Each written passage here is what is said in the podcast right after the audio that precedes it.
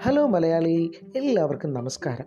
അനാവശ്യമായി വാഹനവുമായി റോഡിൽ ഇറങ്ങി നടക്കുന്ന യൂത്തന്മാരടങ്ങുന്ന എന്റെ പ്രിയ സഹോദരങ്ങളെ പോലീസ് നിങ്ങളെ തടഞ്ഞു നിർത്തി ചോദ്യം ചെയ്യുമ്പോൾ മറിച്ചും തിരിച്ചും പറഞ്ഞ് അവിടെ നിന്ന് രക്ഷപ്പെട്ട് അവരെ നൈസായി പറ്റിച്ച എന്ന ഭാവത്തോടെ പിന്നെയും യാത്ര തുടരുമ്പോൾ ഒന്നോർക്കുക നീ പറ്റിച്ചത് നിന്നെ തന്നെയാണ് നീ അപഹസിച്ചത് ഈ സമൂഹത്തെയാണ്.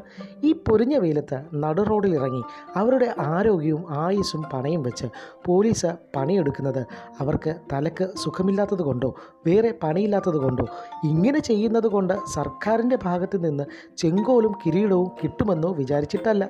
ഞാനും നീയും അടങ്ങുന്ന ജനസമൂഹം കൊറോണ വന്ന് പണ്ടാരമടങ്ങി ചാകാണ്ടിരിക്കാനാ. വലിയൊരു ലോകമാരിയിൽ നിന്ന് നമ്മെ രക്ഷിക്കാനാ. നമുക്കവർ തീർക്കുന്ന ഈ സുരക്ഷാ കവചം ഇല്ലായിരുന്നുവെങ്കിൽ എന്റെയും നിങ്ങളുടെയും വീടുകളിൽ ടെലിവിഷന്റെ ശബ്ദങ്ങൾക്ക് പകരം മരണാനന്തര ക്രിയകളുടെ ശബ്ദം മുഴങ്ങിയേനെ.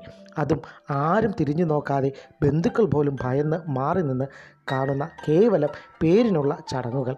വീണ്ടും വീണ്ടും ഉണർത്തുകയാണ് സഹോദരങ്ങളെ. സർക്കാരിനെയും ജനങ്ങളെയും അനുസരിക്കൂ. വീട്ടിലിരിക്കൂ. മരണം ഇരന്ന് വാങ്ങാതിരിക്കൂ. കോവിഡ് പത്തൊമ്പത് വൈറസിനെ നിസാരമായി കാണാതിരിക്കുക. അപ്പോൾ വീണ്ടും കാണാം.